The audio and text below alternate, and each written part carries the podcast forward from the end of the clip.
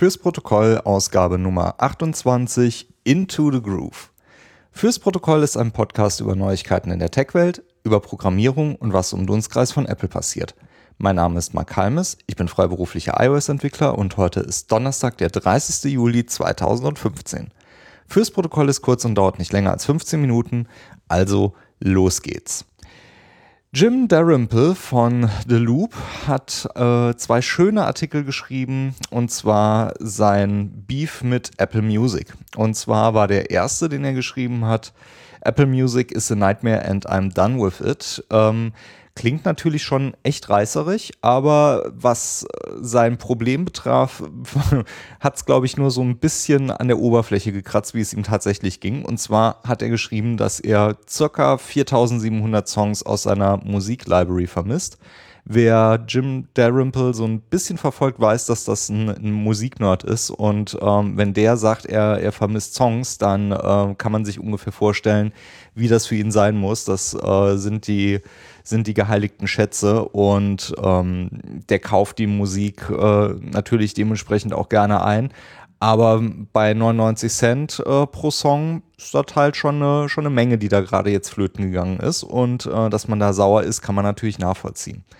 Jetzt ähm, kann man sich natürlich auch vorstellen, wie Apple darauf reagiert, wenn ein ja, so eine, so eine wichtige Person wie, wie Jim auch mal sowas Negatives schreibt. Äh, Apple hat sich bei ihm gemeldet, hat gesagt, komm doch mal bitte vorbei, ähm, wir, wir helfen dir, wir, wir gucken, was wir da machen. Und ähm, darauf folgte dann ein weiterer Artikel von ihm, und zwar I got my music back, at least most of it. Und ähm, da kam dann so ein bisschen die Erklärung, was da denn passiert ist. Ähm, das erste, was, was für ihn sehr freudig ist, er hat circa wieder 99% seiner Musik zurück. Ein paar Sachen fehlen halt noch. Und jetzt kommt der spaßige Teil, warum das so ist, beziehungsweise nicht warum es so ist, sondern warum das Ganze so verwirrend und, und so kompliziert und so schrecklich ist und warum Jim auch gedacht hat, dass ihm da seine, seine Songs fehlen. Und zwar ist äh, Jim ein iTunes Match Subscriber. Was bedeutet das? Nochmal ein kurzer Rundown. Äh, iTunes Match ist, eine, ist ein Abo-Modell von Apple und da kann man äh, seine Musik, die man gekauft hat oder auch aus anderen Quellen, wie Apple es nennt, erworben hat, zu Apple hochladen. Das bleibt in der Cloud und man muss nicht seine komplette Musiklibrary auf dem Computer oder auf dem Phone benutzen, sondern hat es halt alles schön in der Cloud und da läuft das dann schon. Apple Music ist ein weiterer Service, der jetzt von Apple kommt der ein komplett anderes Modell fährt, nämlich nicht deine schon bereits gekaufte Musik abzuspielen, sondern alle Musik abzuspielen. Aber auch das setzt auf iTunes. Entschuldige, nee, das ist so kompliziert, deswegen kriege ich es selber nicht auf die Kette. iCloud Music Library, darauf setzt es auf. Das ist nämlich das Backend, sowohl für iTunes Match als auch für Apple Music. Das heißt, man, man hat ein Backend, wo dieser ganze Kram zusammenläuft und schaltet man das eine ab, wird das andere nicht mehr angezeigt. Und genau das ist es, was bei Jim Dalrymple auch passiert ist. Er hat das eine abgeschaltet, hat seine gekauften Songs nicht mehr gesehen und ähm, wurden aber auch nicht mehr in, in dem anderen System angezeigt. Und das Ganze ist so kompliziert, dass selbst Apple nicht wirklich für die, für die paar ein Prozent, die jetzt noch übrig sind, die noch irgendwie fehlen, irgendwas anbieten kann und sagen kann, was damit passiert ist. Sie sagen, naja, das scheint wohl tatsächlich gelöscht worden zu sein, aber warum die nicht in dem eh schon gekauften System wieder auftauchen, nämlich in iTunes Match, äh, weiß auch keiner.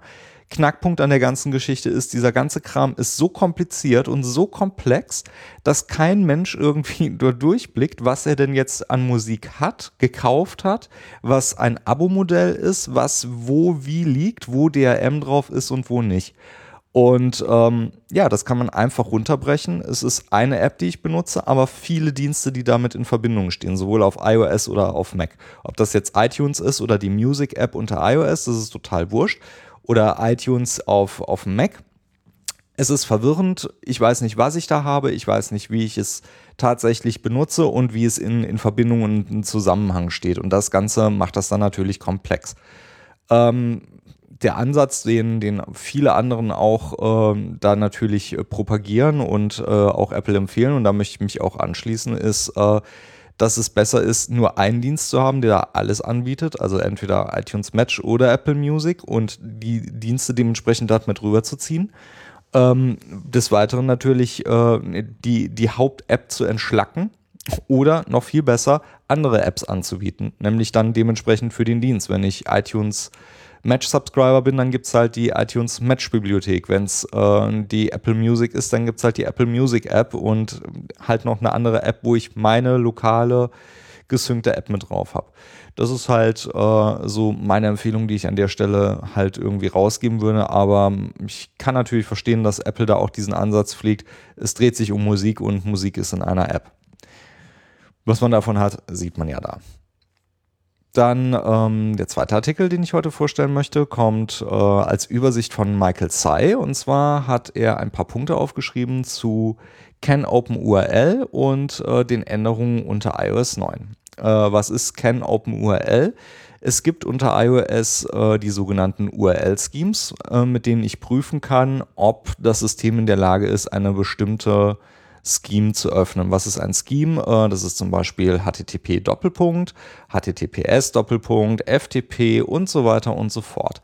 Jetzt kann jede App, die ähm, auf dem, auf dem iOS-System läuft, auch ein eigenes Scheme definieren. Zum Beispiel Drafts oder Tweetbot oder Twitter und wie sie alle heißen. Das heißt, jede App definiert sich ein eigenes Scheme und mit diesem Scheme kann man dann dementsprechend prüfen, ob man, ob denn das System, sprich dein iOS-System, diese URL auch handeln kann. Sprich, wenn ich die Anfrage stelle, kannst du was mit Tweetbot anfangen, dann sagt mir das System, wenn Tweetbot nicht installiert ist, nee, tut mir leid, kann ich nicht.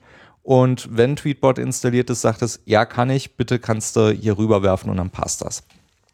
Was ändert sich jetzt mit iOS 9? Um es mit den Worten von Apple zu sagen, the apps that the user has installed are their business. Und zwar ist das Grundproblem, dass äh, einige größere Apps und äh, Firmen angefangen haben, dieses System des URL-Scheme-Checkings zu missbrauchen und äh, geschaut haben, was denn so installiert ist auf dem System. Das kann man zum Beispiel wunderbar benutzen, um äh, zielgerichtetes Marketing zu fahren, aber auch natürlich allerhand ähm, ja, sensitive Informationen abzugreifen. Zum Beispiel sind, ähm, welche Apps installiert sind, die zum Beispiel auf, ähm, ja, zum Beispiel auf äh, Gesundheit hin, hinweisen oder auf Finanzen oder weiß der Henker was. Da kann man sich natürlich so sein Szenario mit ausdenken. Apple hat das natürlich auch auf dem Schirm, findet das auch nicht gut und sagt jetzt, gut, wenn ihr das machen wollt, müsst ihr ab iOS 9 in der Info-P-List eurer App mit angeben, welche URLs ihr dann prüfen wollt. Tut ihr das nicht und ihr prüft die Apps, ähm, äh, beziehungsweise ihr prüft die URLs, ohne dass es angegeben ist, wird das System euch immer ein Nein zurückliefern. Das ist ähm, natürlich nur so ein, so ein Tropfen auf den heißen Stein, weil was jetzt tatsächlich passiert, wenn ich äh, diese Dinge alle mit, mit eintrage und zum Beispiel dann, keine Ahnung, 100 von diesen, von diesen URL-Schemes mit eintrage. Ich weiß nicht, ob da Apple drauf schaut, aber die werden wahrscheinlich ab einer gewissen Größe auch einfach mal gucken und sagen so, nee, sorry, ähm, das, äh, was machst du denn damit? Warum fragst du denn so viele Sachen an? So viele Dinge kannst du ja gar nicht damit tun. Das ist zu hoffen. Wissen tut man das aber nicht. Äh, für iOS 8 bedeutet das, ähm, beziehungsweise für Apps, die gegen iOS 8 SDK gebaut sind und dann unter iOS 9 laufen und diese Änderungen dementsprechend nicht haben müssen, werden 50 unterschiedliche URLs äh, als Ausnahmeregelung vom System gehandhabt. Das heißt, äh, die ersten 50, die angefragt sind, sind dann fest mit eingebacken und der Rest ähm, guckt dann halt einfach in die Röhre und bekommt dann defaultmäßig immer ein Nein zurück. Finde ich interessant, was Apple damit macht. Ähm, was ich halt auch schön finde, ist, dass sich äh, die Art und Weise des, ähm, der Benutzung dieses Frameworks nicht ändert, beziehungsweise der, der Message Call sich da nicht ändert oder auch das Verhalten, sondern nur das, was unten drunter dann halt passiert und wie es dann gehandelt wird. Das äh, finde ich ganz cool. Zum Abschluss gibt es noch eine schöne Geschichte von einem kleinen Tipp, eine kleine nette Geschichte von Dan Morin von ähm, Six Colors. Bei Six Colors hat er das geschrieben und zwar, wie man Systemeinstellungen versteckt, beziehungsweise die Systemeinstellungen Panes versteckt. Was ist das? Das sind, ähm, wenn man die Systemeinstellungen aufmacht, zum Beispiel das, was da so in dieser Kachelansicht dann als äh, Doc oder Notifications und wie sie halt alle heißen mit reinkommt oder auch Third-Party-Sachen wie zum Beispiel Hazel, Perian und äh, die ganzen anderen Preference Panes. Ähm, warum man, sollte man das verstecken wollen? Warum macht das Sinn?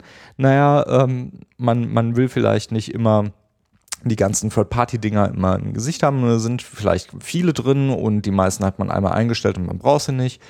Oder ähm, am Beispiel, was, was der Morin da geschrieben hat, man äh, hat zum Beispiel ein Mac eingerichtet für die Familie und die Familie ist aber nicht so, so Mac-nerdig und äh, man muss ihnen halt nicht immer da irgendwas 100.000 Optionen an die Hand geben und sie wissen überhaupt nicht, wo sie hinklicken sollen. Und das Ganze erreicht man damit, indem man einfach unter View auf Customize geht und dann hat man an jeder dieser Panes so einen blauen Haken und wenn man da draufklickt, ist ähm, der blaue Haken weg. Und wenn man dieses Customize dann ausschaltet, wird es auch nicht mehr angezeigt. Finde ich total nett. Wusste ich gar nicht. Fand ich äh, sehr schön, dass man, dass man diese Möglichkeit hat.